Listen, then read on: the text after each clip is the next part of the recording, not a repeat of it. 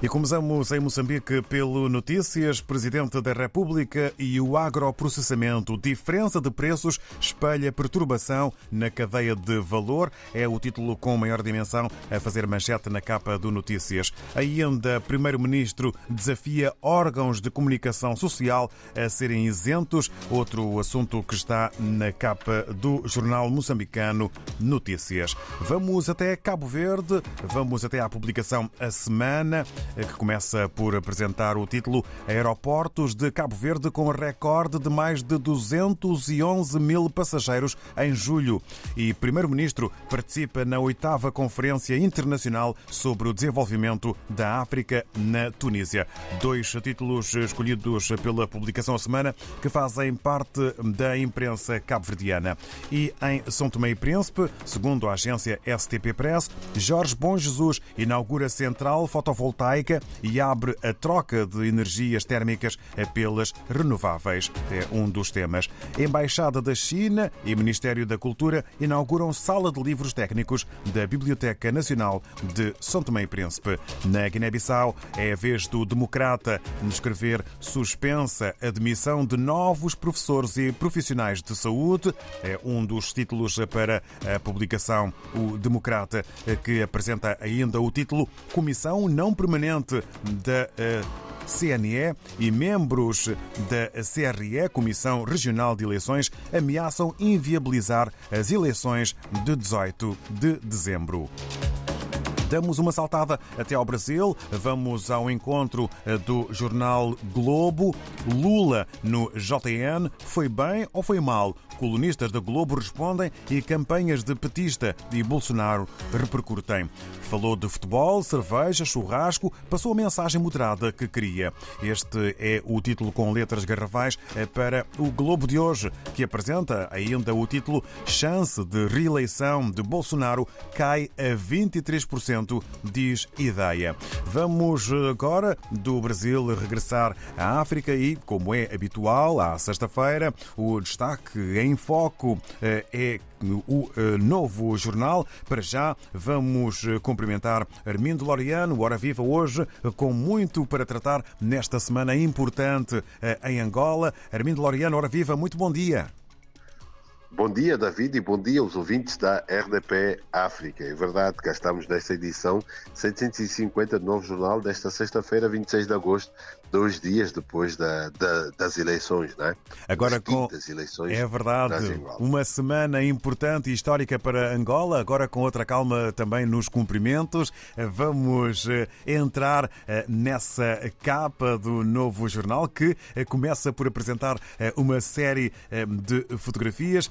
Vamos exatamente a essa manchete: os rostos que seguem ao Parlamento. São, uh, colocamos de uh, 15 estreantes uh, que vão entrar agora para aquilo que será a nova estrutura do Parlamento. Este Parlamento terá uma nova configuração, vão ter cinco partidos.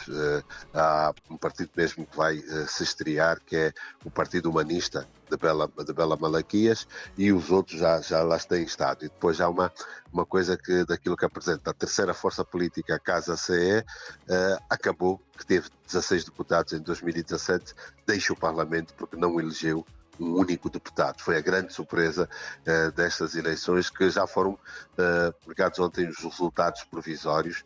Portanto, obviamente, depois há um período até, até 6, 7 de setembro para os resultados definitivos. Mas nessa altura, é o MPLA com 51% e a UNITA com 40% e, quatro. Este tem sido o, o resultado desse pleito. As grandes surpresas que nós colocamos aqui nesta configuração do Parlamento é que a UNITA, pela primeira vez, ganha a maior praça eleitoral, que é, ganha o MPLA, a maior praça eleitoral, que é Luanda, que representa 33% do universo dos 14 milhões de, eh, de votantes. Esta é uma grande surpresa. Além de Luanda, venceram em Cabinda e também na província do, do, eh, do Zaire. E, e estes rostos são rostos destes da, da UNITA, a Frente Patriótica, que traz aqui novas pessoas que vão estrear o Parlamento, o próprio MPLA também, e, e, falei também da figura de Bela Malaquias, que é um partido novo e que, segundo as projeções, terá terá então dois deputados. Vamos ter um Parlamento muito mais equilibrado eh, e daquilo que dão os números, o MPLA eh, terá 124 deputados anteriormente, até o momento, tinha 151, a UNITA passará até 90, tinha 51 deputados, então vamos ter aqui um maior, um maior equilíbrio e alguns partidos pequenos irão também fazer aqui o, o equilíbrio nesta, nesta balança. É isto que o Novo Jornal aponta da, da nova configuração, dos resultados também, daquilo que vai uh, mudando aqui a nível do, do, uh, do país. E de uma vitória agridoce o MPLA acaba tendo, com 51%, continua a manter essa tendência de perder 10 pontos percentuais a cada eleição, e a UNITA de Alberto Costa Júnior, que consegue a sua maior vitória de sempre.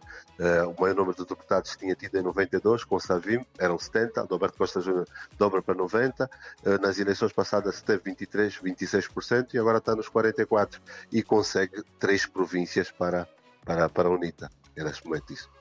E avançamos exatamente eh, nesse caminho, ainda que expectável eh, por algumas vozes do MPLA. O que é certo é que eh, houve essa vitória da UNITA em Luanda e avançamos para o segundo ponto nesta nossa conversa. O Davi que vergou o gigante MPLA em Luanda. Pois, e é, elogia essa coisa, e o Davi é Nelita Cuica, que é o secretário provincial da UNITA em Luanda. Ele é o Davi que vergou o, o gigante Golias em Luanda, que é o, o MPLA de Bento Bento, que é o primeiro secretário. Foi, uh, em, já em, em 2017, o MPLA teve três deputados, a UNITA dois. Agora inverteu, a UNITA tem maioria, e depois não é uma, não ganha em Luanda por uma margem mínima ganha mesmo por mais de metade, tem 60 e, e pouco por cento e o MPLA tem 30 e pouco por cento, quer dizer, dobra, de certa forma, e retira aquela que é a maior praça, que é uma, uma praça muito importante e que representa muito. É a primeira vez que o MPLA perde a sua joia da coroa, perde Luanda, e isto é muito significativo e revela também o trabalho que este jovem uh, foi, uh, foi fazendo ao longo do tempo. É um trabalho, ele foi um estudante aplicado que derrotou um mestre que se achava sabichão, mas que uh, pensava que já sabia tudo, mas que tinha muito para aprender. E isto tem criado aqui um grande impacto, mesmo um abalo na estrutura do MPLA em Luanda. Foi um murro bem na boca do estômago e, e é um mérito do trabalho deste jovem, acima de tudo da estratégia de Alberto Costa Júnior, mas ele que foi um importante cabo eleitoral e que, indo buscar muita juventude, tendo um discurso muito mais próximo, uma abordagem completamente diferente, usando várias dinâmicas comunicacionais, conseguiu trazer para a UNITA isso. Atenção, uma coisa, David, que é importante dizer: há aqui também um ator que entrou nestas eleições, a abstenção. A abstenção passou os 50%, teve perto de 54%. Isto é, é, não é muito comum. É um ator que começa a se posicionar. Nós víamos muito nas eleições aí na Europa. Não era muito comum termos a, a, níveis de abstenção tão altos. E nessas eleições a abstenção também foi um ator importante. E isto penalizou, de certa forma, o partido que governa. Penalizou o MPLA, porque mesmo dentro da estrutura do MPLA, houve pessoas que não foram votar, preferiram viajar, sair do país, estão aí em Portugal, para não votar, ou então não foram às urnas aqui. É mais um ponto saliente que fica para análise. E depois, se eh, houve alguma distração por parte de leitores ou não, ou por parte da sociedade, o que é certo é que eh, o Novo Jornal eh, foi a uma outra área à volta das eleições. Negócios gerados pela corrida dos cidadãos ao voto. O que nos podes avançar mais sobre esta matéria? Pois, é, é, uma, foi uma proposta da, é, da minha, minha repórter do Cineia e que ela observou isso e, e, trouxe aqui para o jornal. Durante este período da preparação das assembleias eh, de voto e depois no dia da votação, houve negócios paralelos que foram criados à volta disso, eh, como as pessoas ficavam ali às urnas, ficavam ali a preparar naqueles sítios, então houve pessoas que eh, começaram a criar pequenos negócios, começaram a vender, por exemplo, máscaras faciais, apesar da CNE ter dito que já não precisavam de máscaras para entrar para os sítios, mas ao nível da alimentação, uh, uma comida que foi criaram ali pequenas barracas perto das assembleias de voto e, e, e, sendo um dia que os mercados não estavam abertos, sendo um dia que era um dia de, de, de, tolerância de pontos e eles fizeram, principalmente as pessoas que vendiam nos mercados, como os mercados estavam encerrados, eh, mobilizaram-se e deslocaram-se para a Assembleia de Voto e fizeram um negócio muito interessante. E nós fomos fazer esse trabalho falando com elas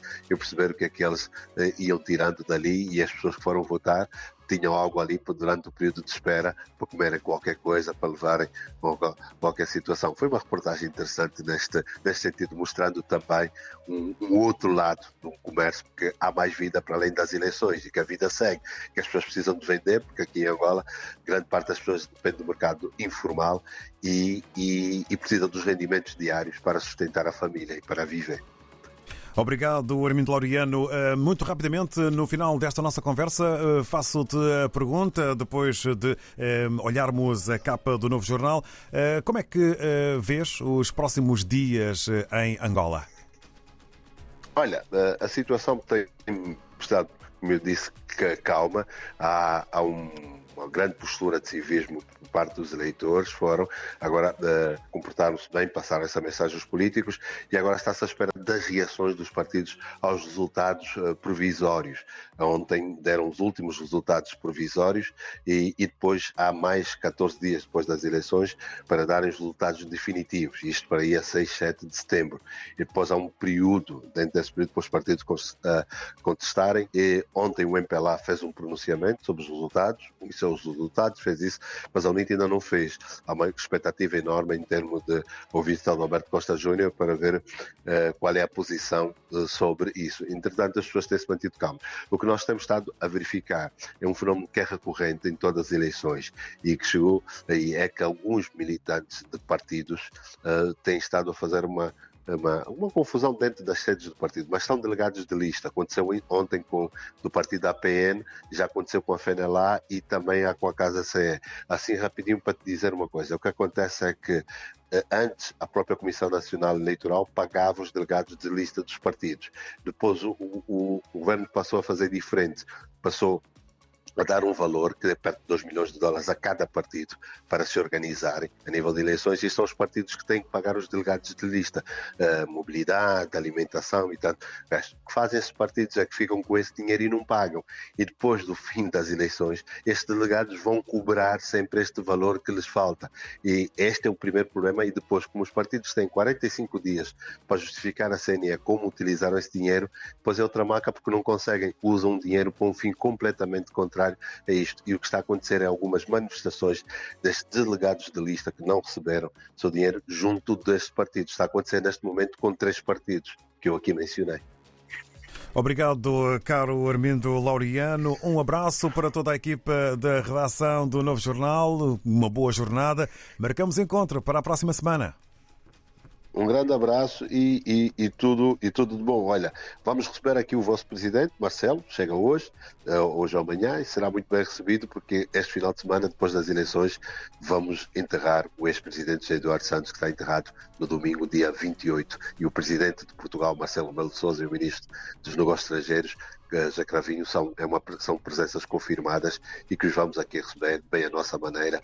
Vou deixá-lo um cantando para levar também para a nossa RDP África. Um grande abraço, um cantando, um canimam para ti também. Obrigado, um abraço, Armindo Laureano, porque os dias, entretanto, seguem o seu curso.